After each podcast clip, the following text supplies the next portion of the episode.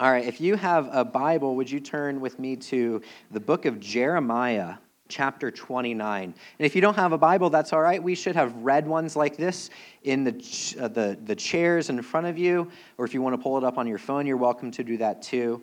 If you are using the red ones in your chairs, it should be on page 382. 382.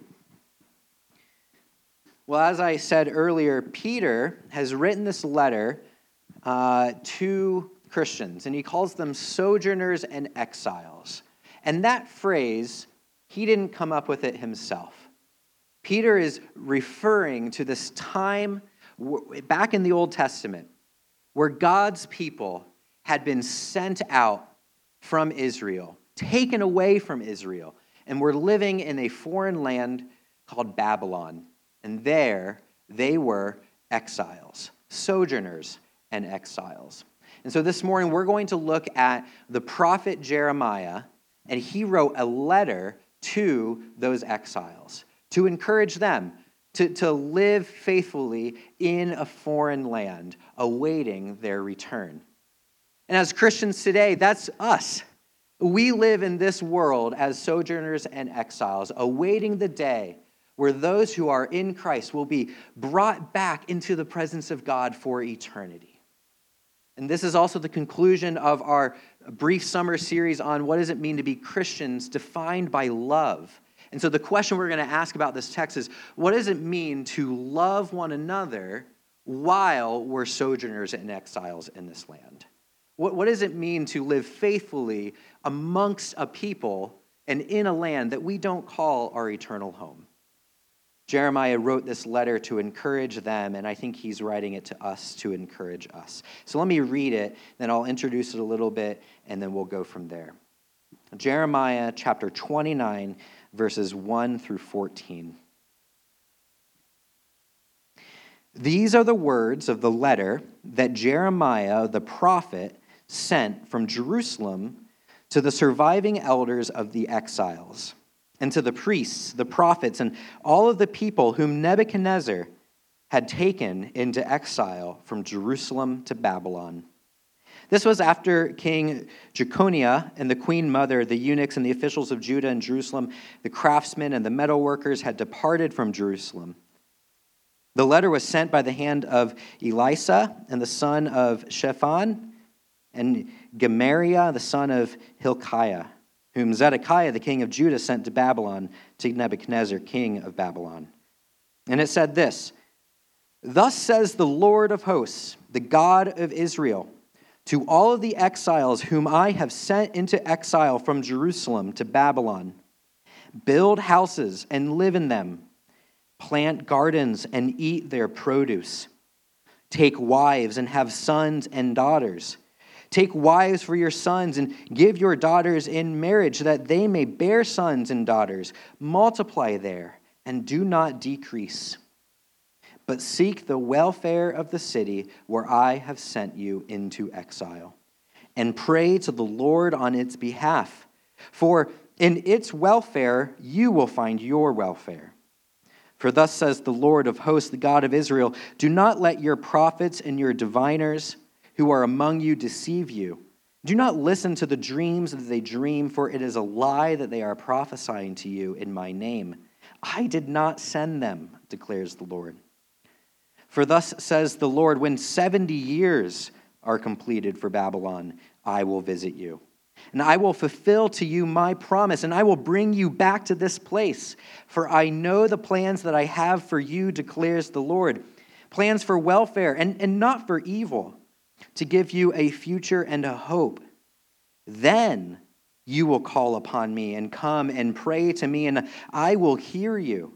You will seek me and find me when you seek me with all of your heart. I will be found by you, declares the Lord, and I will restore your fortunes and gather you from all of the nations and all of the places where I have driven you, declares the Lord and I will bring you back to the place from which I sent you into exile. Let's pray. Heavenly Father, we pray now through your Spirit and in your word, you would strengthen us and encourage us. Lord, that you would convict us and press upon us.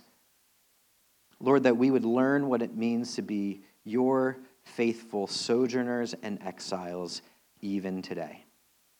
In Jesus' name we pray. Amen. This week I was, I was out of town, many of you know that. And uh, this was the first major trip that I had taken in well over a year. I mean, maybe some of you traveled over the last year, but this is my first time to be away from home in probably a year and a half. And I was gone all week long. And I, I, I missed home. I missed my bed. I missed my wife and kids.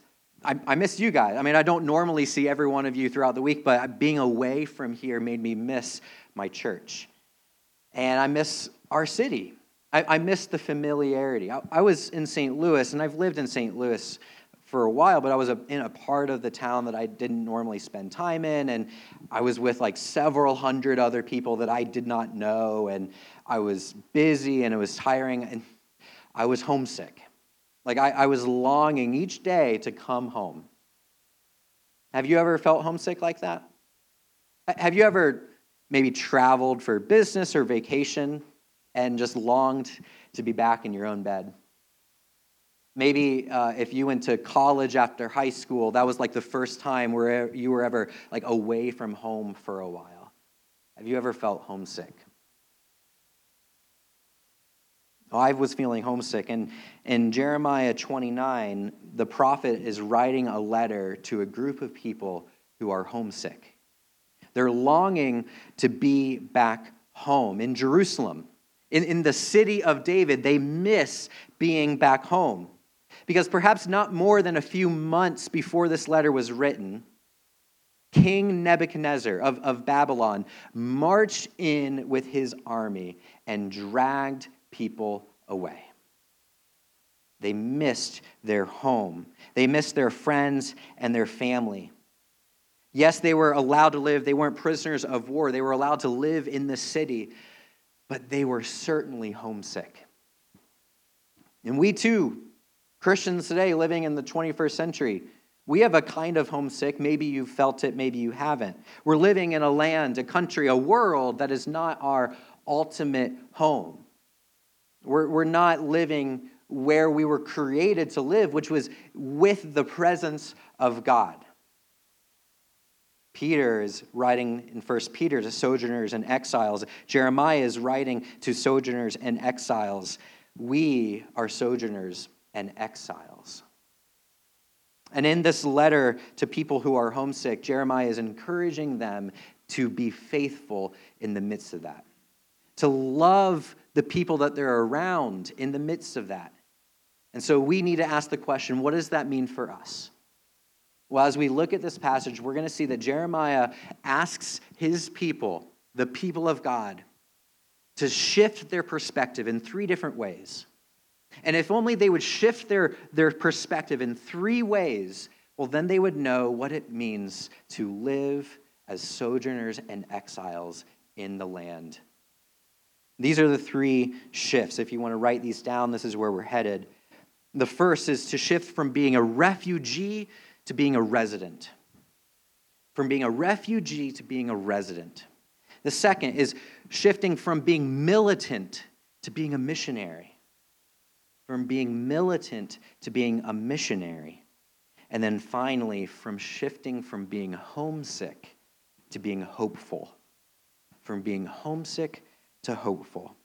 Well, let's walk through each of these. First, Jeremiah tells us to shift from being a refugee to being a resident. A refugee is someone who has been displaced from their home, someone who's been taken, whether it was because they left because of the situation was so bad or they've been dragged away. It's someone who's been displaced from their home, living someplace else against their desire. And this was the mentality of the Israelites in Babylon. In verse 1, we read Jeremiah addresses his audience and he says, It is to those whom Nebuchadnezzar has taken into exile.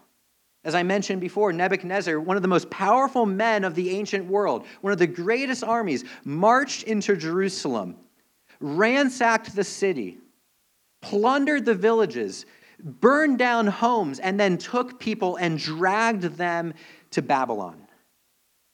These people were displaced. They were refugees. In other sources, we know that the Israelites, they didn't live in the middle of the city. They actually lived in camps on the outside of the city. They were living in refugee camps. That is how they understood their situation as a refugee. And yet, Jeremiah pens this letter. The word of the Lord comes to him. And in verse 4, the Lord begins to speak and says, Thus says the Lord of hosts, the God of Israel, to the exiles whom I have sent into exile. So, which one was it? Did Nebuchadnezzar bring these people into exile? Or did the Lord send them into exile. Because the way you think about that determines why they're there. If it's only that Nebuchadnezzar dragged them into exile, then yes, they are refugees. But if the Lord sent them, well, then there's a purpose behind it. There's a reason why they are there. For the Israelites, they thought that the reason why they were there was because of King Nebuchadnezzar. But according to God, he sent them. What's the story that you tell yourself about why you live where you live?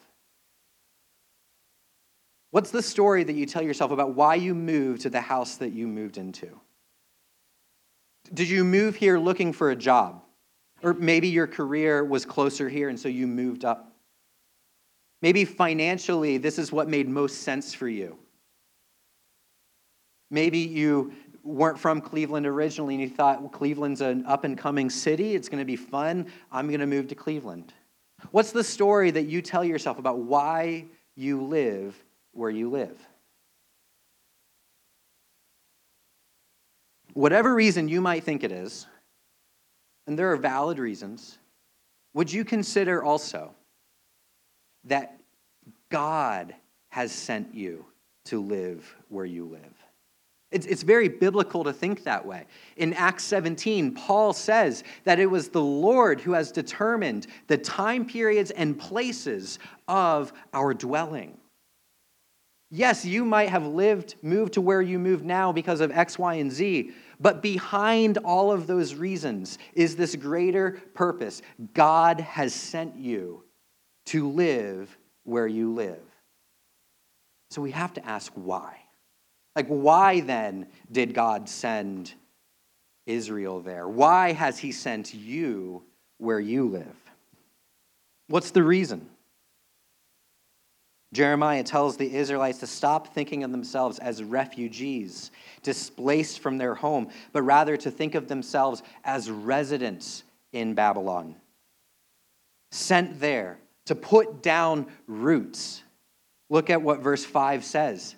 The Lord says, build houses and live there. Plant gardens and eat of their produce. He talks about getting married and having kids, and then having those kids get married and having grandkids. He's saying, put down roots where I have sent you. You're not going anywhere anytime soon. Root yourself in the place that I have sent you. Become a resident of the community I have sent you into. God is telling us to invest ourselves into the lives of those around us, to build new relationships, to cultivate the relationships that you already have, to, to stop looking to the grass that might be greener on the other side of the tracks. Like it might be, but right now, God has called you here. There's nothing wrong for planning and for having dreams for what life might look like one day. But recognize that if you just keep thinking about what might be next, you're forgetting about what is right in front of you. He has sent you here, wherever it is. And He sent you for a reason to root yourself there, to become residents here. Don't spend your time here thinking about what life might look like there. If that's what you do, you're going to miss out on what God desires to do in you and through you right now. What does that look like? What does it look like to be rooted in the community God has sent you? Well, it means getting to know the people around you, your neighbors, your baristas at the coffee shop that you frequent each week. You know, when you go to the grocery store, do you know your grocery clerk's name?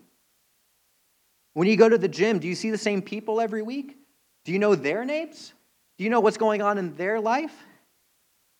Maybe go to the farmer's market, go to a local restaurant, get to know the owners of the people who are investing themselves into the city.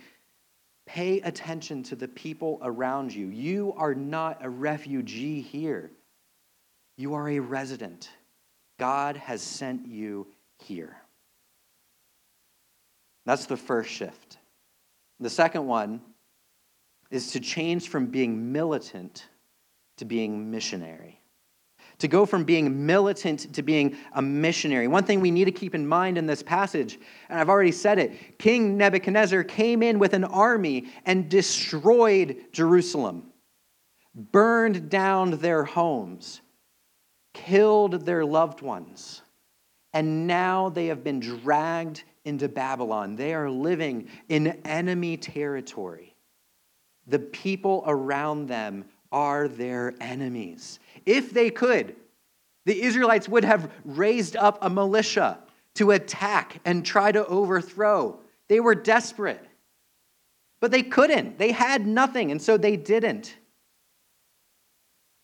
But Jeremiah, the Lord speaking through Jeremiah, calls out to these people who have a militant perspective towards their neighbors. And he says this in verse 7 Seek the welfare of the city that I have sent you.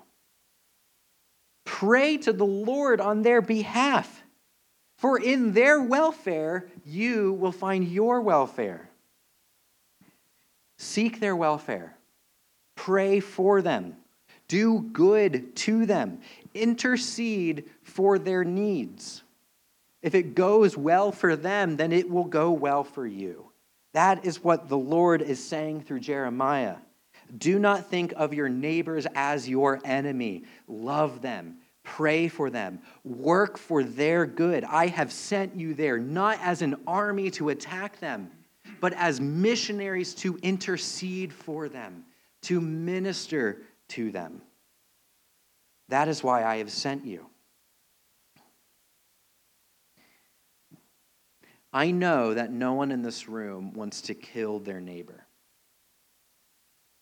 But I also know that it is increasingly difficult to live in a world with a wedge driven between Christians and non Christians. Like, I know that it is increasingly becoming hostile, that there are offenses and opponents to our worldview that we believe. I understand that. But let me just remind you again and again your neighbors are not your enemy. Your neighbors, your coworkers are not your enemy.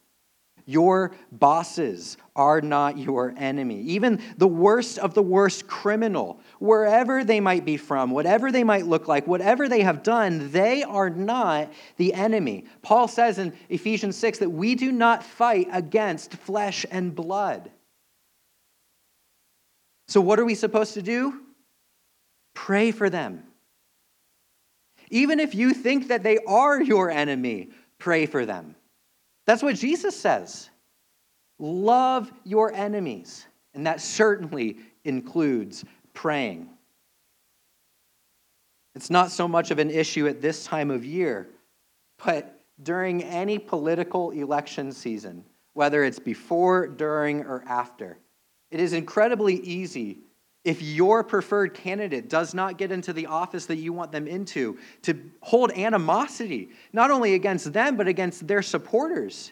But Paul in Romans tells us to pray for those in authority over us. He was talking about Caesar. And he said, Pray for them. Pray for everyone in authority over you, even if you don't like them. If your boss is terrible, pray for them. If your teacher is unbearable, pray for them. If your supervisor is harsh, pray for them. If your parents are intolerable, pray for them. Jeremiah tells us to pray to the Lord on their behalf, even if we don't like them. It is hard to hate someone that you are committed to praying for. How are we to pray for them? Well, certainly the Psalms give us some prayers of calling down God's justice and wrath, right? No, here Jeremiah tells us to pray for them in such a way that we seek their welfare. Pray for their good. Pray that they would flourish. Pray that they would have health and vitality. And not just pray for it, seek it, work for it, fight for it. Fight for their welfare. Find ways to make their lives better.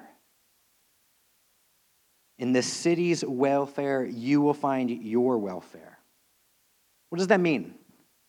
What does that word welfare mean?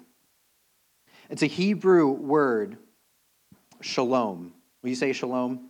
Shalom. Usually, shalom is translated peace. So, most often when you're in the Old Testament, it talks about peace. It's the word shalom. But I'm really glad that the translators do not translate it peace. Because if it said, seek to have peace with your neighbor, well, then we would just isolate ourselves and ignore them and try not to have division with them and try not to disturb them. We'd try to just sort of live at peace with them.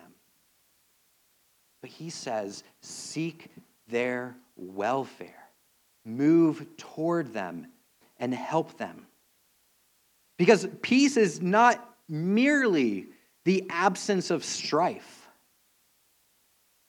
Peace, shalom, means health and vitality. It means flourishing. It means strength. For some to flourish, to have shalom, it means to escape oppression and injustice that has kept them down. For others, it means getting out of debt that has prevented advancement. For others, it means reconciliation and restitution within relationships.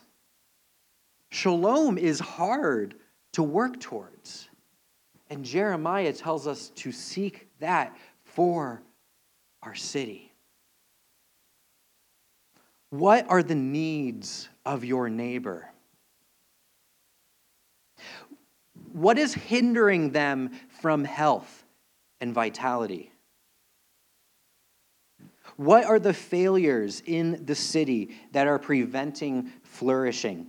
The Lord is telling us to seek the welfare of the city that He has sent us to. Because if the city thrives, we will thrive.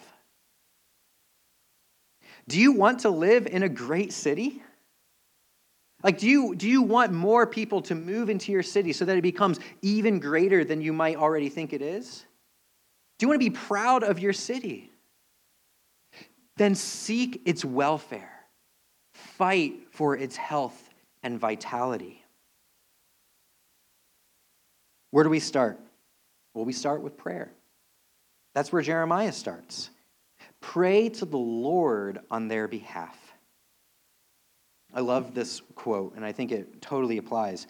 Before you talk to your neighbor about God, talk to God about your neighbor.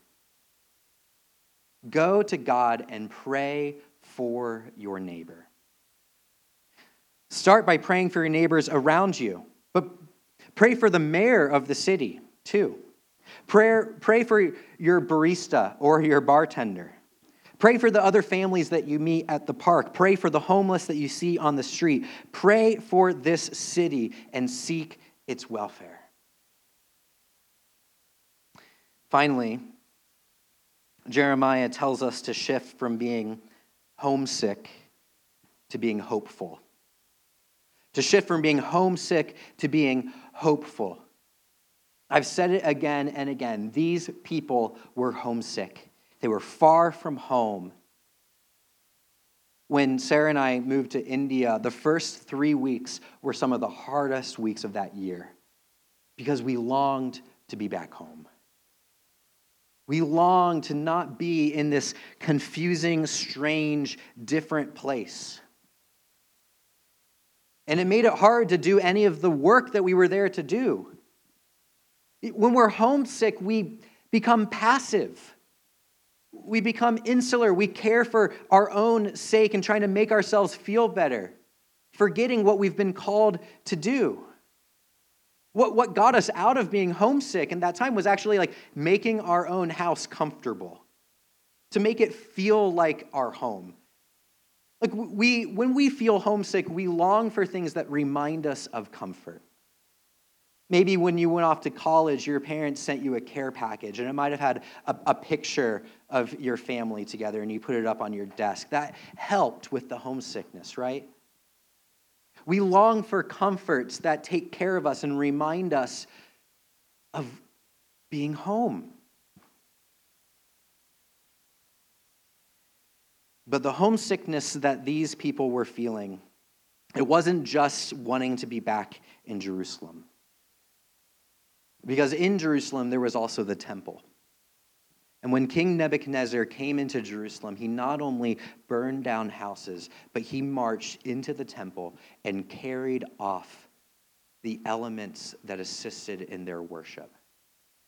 Not only were these Israelites longing to be back home in Jerusalem, they were longing to be at home in the presence of God, where they could go into the house of God and offer worship and prayer with the people of God. No longer could they do that. And so they were feeling homesick for the presence of God. We all feel this. Look, a year and a half ago, churches closed their doors, and for many months, we longed to be in a house of prayer. That is only a slimmer, a, little glimpse of this eternal homesickness that we all feel. This is not our home. We long to depart and be with the presence of God. And I think because we treat homesickness with comforts. We try to surround our lives with comforting things to get rid of that deep homesickness. But isn't it the truth that those things that we try to comfort ourselves with don't really comfort us? C.S. Lewis has this amazing quote that he says If we find in ourselves a desire a longing for a comfort that nothing in this world can satisfy, the only logical explanation is that we were made for another world. Our unsatisfied desires point to the reality of our eternal homesickness. We were made for an eternal presence with God. That is what the Israelites in exile longed for. And so Jeremiah wrote, giving them hope. Giving them hope. The Lord spoke and said, In 70 years, I will come and visit you. I will bring you back. I will take you home from the place that you have been sent into exile. This wasn't just a hope that these people would return from Babylon to Israel. Because the people reading this letter, they weren't going to ever get back to Israel. Most people in the ancient world lived 40, maybe 50, maybe 60 years. When we read 70 years from now, you know, for us 20 somethings, I'm, I'm not 20 anymore. For if you're 20, 70 years from now seems like, all right, it's going to be a long road ahead of me, but I think I might make it. For an Israelite in Babylon hearing 70 years, you know how they heard that? I'm never going back home. I'm going to die here. My kids might die here. But my grandkids, they might make it back.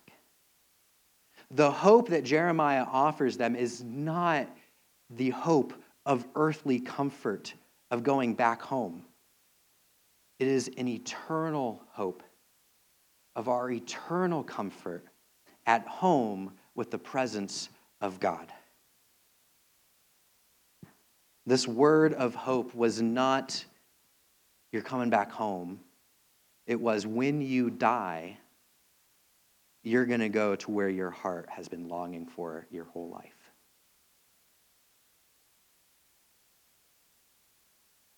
Do you care more about your eternal home than you do your earthly comforts? Do you care more about your eternal joy than what the things of this world offer us? Only when we care more about that eternal hope that is ours in Jesus, well, then we are free to not get so worked up about the cares of this world. Look, if we are going to live as sojourners and exiles in Mayfield and in Lyndhurst and in Cleveland, it is going to get uncomfortable. it's going to mean opening up your home, even if it's an inconvenience to you. it's going to mean talking to people that you're not comfortable talking with. It's going to mean building a relationship with someone that otherwise you would not have anything in common with. It is going to be uncomfortable. But do you care more about your earthly comfort than your eternal joy or their eternal joy? We need a shift from being homesick and trying to feel comfortable here and turn our attention to our hope that we have that is eternal and secure. How are we assured of that hope? How do we know that we have this eternal home waiting for us? The Lord says, I will visit you and I will give you what I have promised which is to take you back to myself. God has visited us. He has come already. Jesus is the one who came to us in exile. He is the one who stepped out of his own home to come into a foreign land to be amongst a people who were sinful, who made Jesus their enemy. He stepped into a foreign land. He became homeless so that we could have this promise eternal home. Look, he built relationships with the people around him. He rooted himself in the place that the Father had sent him. He came to those who hated him. And how did he respond? Compassionately praying for them. Even when he was going to the cross, he said, Father, forgive them, for they know not what they are doing. Jesus lived faithfully as a sojourner and exile in this world. Why? So that he could bring us home. Why are we in exile? Why are we here, sojourners in exile? Part of the reason why it is so difficult to live here is because part of that exile is because we are sinners. That was the reason why Israel was in Babylon. They had broken their covenant with God, and God sent them in exile in judgment. We suffer because our sin has separated us from the love of God. We long to be reconciled back into the presence of God, but that cannot happen until our sin is dealt with, that judgment is passed, and we are welcomed home. While we were in exile, Jesus came, He visited us to bring us back to Himself. He became an exile in our place. He took our judgment. He took the justice of God against us. And only because he became an exile could we, through him, find our way home. Not to the comforts of this life, but to our eternal home, where you and I will continually come into his presence and pray to him, and he will hear our voices.